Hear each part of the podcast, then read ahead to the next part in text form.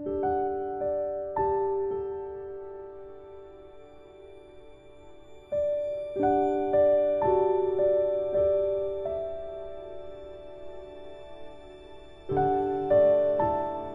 9 Tôi gặp một người khổng lồ đi hải bảy dặm. Tôi còn nhớ đi khỏi miền đá vôi khô cằn, thì chúng tôi lọt vào một thung lũng quanh năm xanh tươi. Đó là thung lũng sông Dordo. Chúng tôi đi xuôi chiều thung lũng, đi những chặng ngắn thôi. Đất đai màu mỡ làm cho dân cư giàu có, cho nên chúng tôi biểu diễn được nhiều lần. Tiền thưởng rơi vào cái bát gỗ của con Capi khá dễ. Một cái cầu lơ lửng trên không như treo trong sương mù bằng những sợi tơ nhện răng ngang trời vất qua một con sông rộng, nước chảy lững lờ. Đó là cầu Kuzak và sông Đốc Đôn. Một thành phố đổ nát, có hào, có hang động, có vọng lâu, có những tường thành rạn nứt của một tu viện ở giữa, có lũ ve sầu kêu râm gian trên những cây nhỏ rải rác đó đây. Đó là thành phố Saint Emilion. Tất cả những thứ này đều mập mờ hỗn độn trong trí nhớ của tôi. Duy có một cảnh tượng dội khá mạnh vào đầu óc tôi, khiến nó ghi nhớ mãi cho đến ngày nay. Mỗi khi tôi hồi tưởng lại, thì cảnh tượng ấy lại hiện lên rõ nét như buổi ban đầu. Chúng tôi ngủ đêm lại ở một làng khá nghèo khổ, và hôm sau chúng tôi lại ra đi khi trời vừa hửng sáng – Chúng tôi đi đã lâu lắm trên đường đầy cát bụi, tầm con mắt đang bị thu hẹp vào một con đường nhỏ hai bên trồng nho, bỗng dưng mở rộng ra trên một khoảnh mênh mông, dường như có chiếc gậy thần đã đụng vào một bức phong đột nhiên buông xuống trước mặt chúng tôi. Một con sông to chảy uyển chuyển vòng quanh ngọn đồi, chúng tôi vừa bước chân tới. Bên kia sông, những mái nhà và những gác chuông của một thành phố lớn rải rác khắp nơi, tít đến chân trời mở dạng. Nhà mới nhiều làm sao? Và biết bao nhiêu là ống khói? Một vài ống khói cao và hẹp hơn vươn lên những cây cột phun từng luồng khói đen quẩn cuộn bay theo chiều gió tạo thành một đám mây mù trên thành phố. Ở giữa dòng sông và dọc theo bến tàu tàu thủy đậu ngổn ngang chen chúc dây lèo cột buồm cánh buồm cờ muôn màu sắc phất phơ trước gió tất cả những cái ấy chen nhau chi chít như cây trong rừng có những tiếng ầm ầm ì ì, tiếng sắt vụn loảng xoảng, tiếng song chảo, tiếng búa đập và trên cả các tiếng đó là tiếng rầm rầm của vô số xe cộ chạy nhộn nhịp trên bến tàu. Cụ Vitalis nói, thành phố Bô Đốc đấy. Đối với một đứa trẻ như tôi, một đứa trẻ cho tới lúc ấy chỉ trông thấy những thôn xóm nghèo nàn ở miền sông hay một vài đô thị nhỏ tình cờ gặp trên đường đi, thì quang cảnh này quả thực là thần tiên. Không nghĩ ngợi gì cả, chân tôi tự nhiên dừng lại. Tôi đứng yên nhìn về phía trước, nhìn xa, nhìn gần, nhìn xung quanh.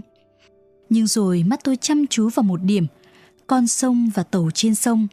Tàu bè ra vào nhộn nhịp làm cho tôi chú ý, nhưng tôi chẳng hiểu gì cả và càng không hiểu gì thì lại càng chăm chú. Có những chiếc tàu buồm dương thẳng cánh, thân nghiêng chênh chích xuôi theo dòng sông. Có những chiếc khác đi ngược dòng nước, có những chiếc đang quay tròn mà tôi chẳng trông thấy cái gì làm nó quay như vậy. Lại cũng có những chiếc không cột, không buồm, nhưng có một ống khói nhả khói lên trời cuồn cuộn. cuộn Chúng chạy thật nhanh, xuôi ngược đủ chiều, để lại sâu lái những làn bọt trắng trên mặt nước vàng vàng. Thấy tôi ngạc nhiên, cụ Vitalis giải thích – tuy tôi không hỏi. Đây là giờ thủy chiều lên, có những con tàu từ biển khơi vào sau những cuộc hành trình dài lâu. Đó là những con tàu trông như han dỉ, màu sơn đã bẩn. Cũng có tàu rời bến. Cháu ấy nhìn những chiếc đang quay ở giữa sông kia kìa. Chúng đang chở mũi quay neo để cho mũi tàu quay về phía ngọn nước dâng lên. Những con tàu chạy trong đám khói mù mịt kia là những tàu kéo đấy.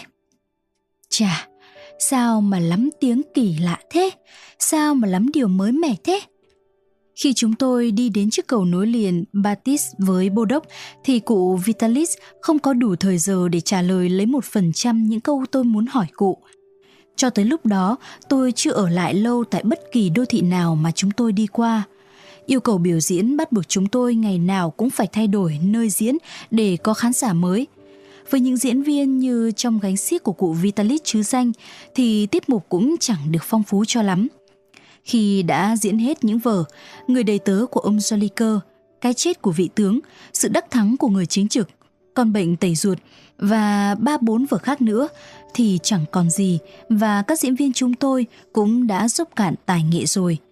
Do đó phải đi chỗ khác để diễn lại vở Con bệnh tẩy ruột hoặc sự đắc thắng của người chính trực cho những khán giả chưa từng xem. Nhưng Bô Đốc là một thành phố lớn, khán giả đổi mới thường xuyên, từ khu phố này sang khu phố khác, mỗi ngày chúng tôi có thể diễn 3-4 lần, không sợ người ta la ó như ở tỉnh Cà Âu. Bao giờ cũng có thế thôi à? Từ Bô Đốc, chúng tôi định đến Pau. Hành trình của chúng tôi phải qua một vùng đất hoang rộng lớn, chạy dài từ cửa ô Bô Đốc mãi cho tới dãy núi Pyrenees. Nơi này người ta gọi là vùng Landes – Tôi bây giờ thì chẳng còn giống hệt con chuột nhắt trong chuyện ngụ ngôn, trông thấy cái gì cũng ngạc nhiên, cũng thán phục hay sợ hãi. Tuy thế, ngay buổi đầu cuộc hành trình này, tôi đã bị một cái nhầm làm cho chủ tôi phì cười và chế giễu tôi mãi cho tới khi đến thành phố Pau. Chúng tôi đã rời khỏi Bô Đốc được 7-8 ngày. Trước hết chúng tôi đi dọc theo bờ sông Karun, Chúng tôi rời con sông ở xứ La Con rồi đi vào con đường núi Masan xuyên sâu vào nội địa. Chẳng còn thấy ruộng nho, đồng cỏ, vườn cây ăn quả đâu nữa, chỉ thấy toàn là rừng thông và bãi thạch thảo, rồi nhà cửa cũng thưa thớt và xác xơ hơn. Tiếp đến một vùng đồng lầy trải mênh mông trước mắt với những nếp đất nhấp nhô. Ở đây không trồng trọt, cũng không có rừng, xa xa chỉ có một màu đất xám và ở cạnh, dọc hai bên đường cái, phủ rêu mịn như nhung là những cây thạch thảo khô héo và những cây kim tước chi cằn cỗi. Cụ Vitalis nói, Chúng ta đến miền Landes rồi đấy, chúng ta còn phải đi giữa cánh đồng hoang vu này độ chừng 20 hay 25 dặm nữa, cháu phải vững chân nhé. Không những phải vững chân mà còn phải vững lòng vững trí, vì đi trên con đường gần như bất tận này, tôi cảm thấy tràn ngập một nỗi buồn không gì khuây khỏa được. Sau này tôi đã nhiều lần đi biển, lúc nào cũng vậy, cứ ra đến giữa đại dương, không còn thấy bóng cánh buồm nào nữa, thì nỗi buồn vẩn vơ khó tả ấy lại tràn ngập trong lòng tôi như ở giữa cánh đồng hiu quạnh này. Cũng như ở trên đại dương, mắt chúng tôi phóng tới tận chân trời, chìm đắm trong hơi thu mà chẳng nhìn thấy cái gì khác ngoài cảnh đồng bằng xám ngắt, phẳng lì và đơn điệu trải ra trước mặt chúng tôi. Thầy trò chúng tôi đi mãi, bất giác nhìn quanh thì tưởng như mình vẫn dậm chân tại chỗ, không tiến được thêm bước nào vì cảnh vật không thay đổi, vẫn những cây thạch thảo, vẫn những cây kim tước chi, vẫn những đám rêu. Rồi đến những cây phượng vĩ, lá mềm mại rung rung dưới gió, uốn lượn uyển chuyển như sóng gợn phải vượt qua những quãng đường dài mới gặp vài khu rừng nhỏ. Thông thường hệ có rừng thì phong cảnh vui tươi lên, song những khu rừng này lại không thế. Rừng trồng những cây thông chặt cành đến tận ngọn. Ở thân cây có những vệt đẽo sâu hoắm và ở trên các sẹo màu đỏ ấy, nhựa thông chảy ra kết tinh lại thành những giọt trắng. Gió thổi từng cơn qua lá thông tạo nên một bản nhạc bi ai, làm cho người ta tưởng như nghe tiếng thân cây bị chặt, than vãn về vết thương của mình.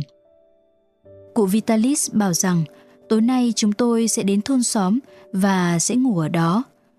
Nhưng trời sắp tối rồi mà chưa thấy cái gì báo trước là sẽ đến làng mạc.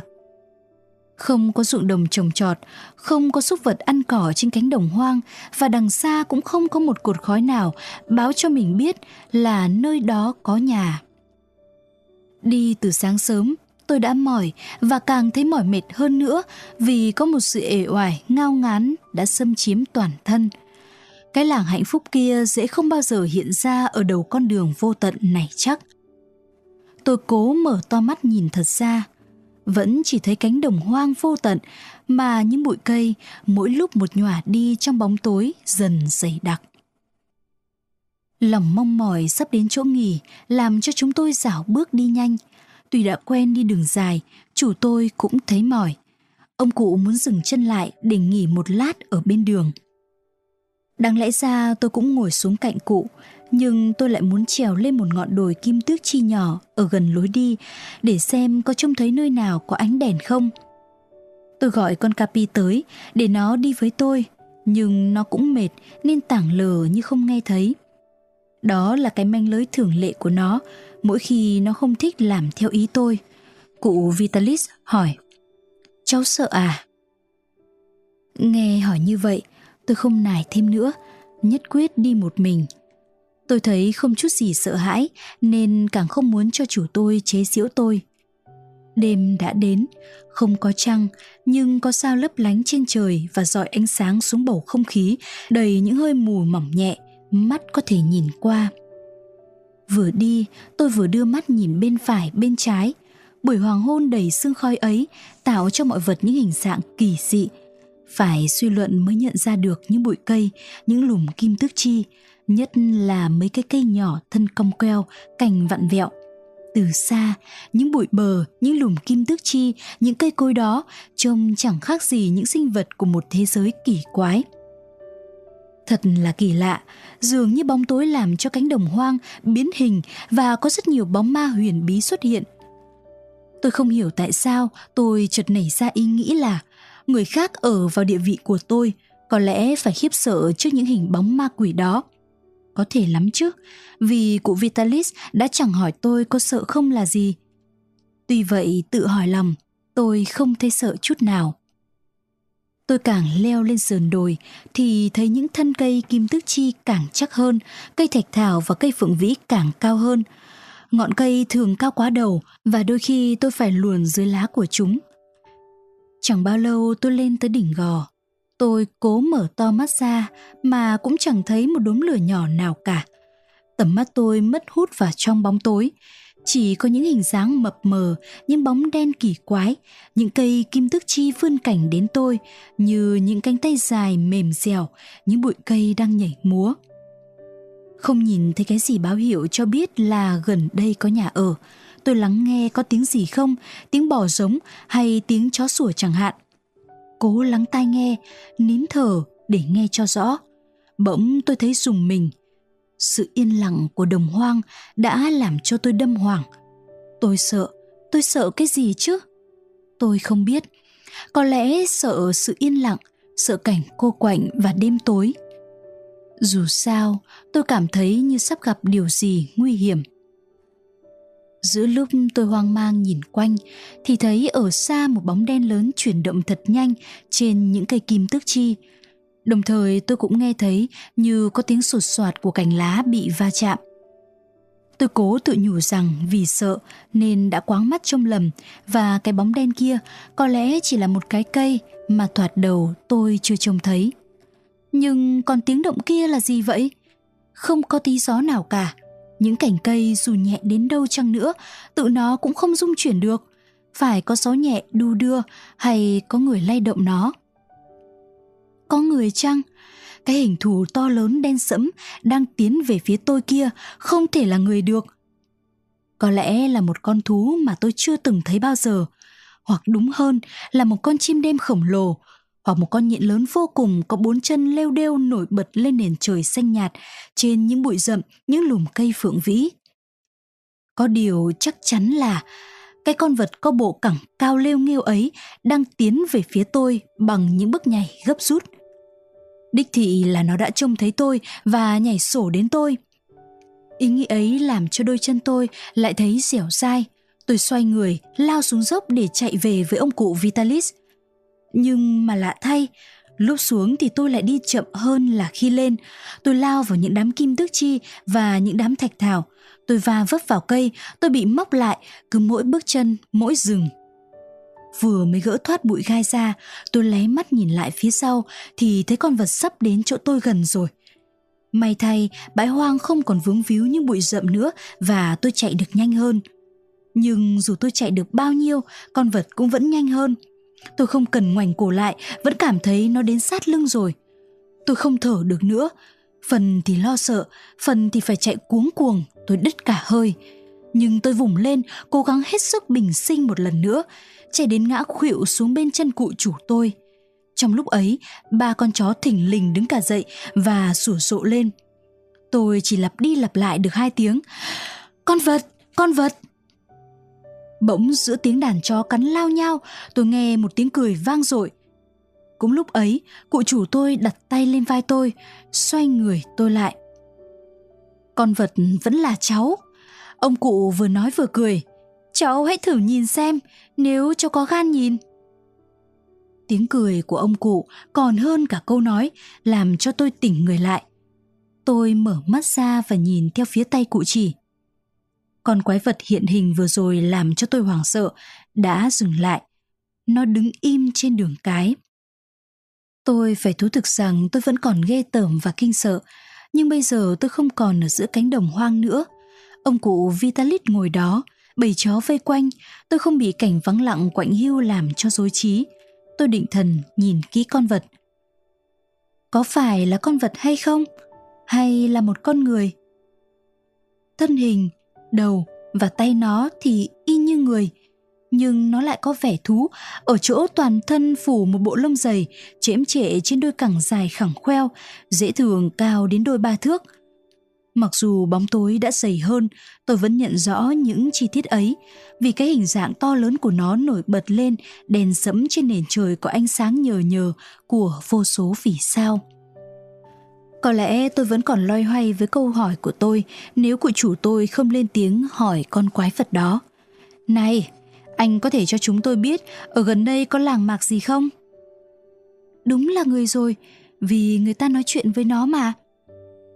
Đáp lại câu hỏi của cụ chủ, tôi chỉ nghe thấy một tiếng cười cụt lùn giống như tiếng kêu của một con chim.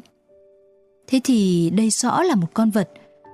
Tuy vậy, cụ chủ tôi vẫn tiếp tục hỏi. Thế mới lạ chứ. Vì rằng ai cũng biết giống vật, đôi khi cũng hiểu ta nói gì đấy. Nhưng bảo trả lời thì chúng trả lời thế nào được? Tôi rất đỗi ngạc nhiên khi thấy con vật nói rằng quanh vùng này chẳng có nhà ở, chỉ có một cái trại chăn cừu và nó sẵn lòng đưa chúng tôi đến đó. Thì ra nó nói được, thế sao nó lại có cẳng nhỉ? Nếu tôi bạo gan thì tôi đã lại gần nó để xem chân cẳng nó ra thế nào. Nó chẳng có vẻ dữ tợn vậy mà tôi cũng không có cái gan can đảm ấy. Tôi nhấc sắc lên vai, đi theo cụ chủ tôi, không nói không rằng. Ông cụ vừa đi vừa hỏi. Cháu đã thấy cái gì làm cho cháu bị một mẻ hết hồn chưa? Có, nhưng mà cháu vẫn không hiểu là thế nào. Ở vùng này có những người khổng lồ hay sao? Phải, là người khổng lồ khi họ đi trên đôi chân cà kheo. Ông cụ giải thích cho tôi là người xứ Landes muốn đi ngang qua những khoảng đất đai có nhiều cát hoặc đầm lầy ở vùng họ thì họ buộc chân vào hai cây gậy dài có đính bàn đạp. Có như thế mới khỏi thụt lún xuống tận hông. Ấy vậy mà, đối với những đứa trẻ nhát gan, họ trở thành những người khổng lồ đi hài bảy dặm đấy.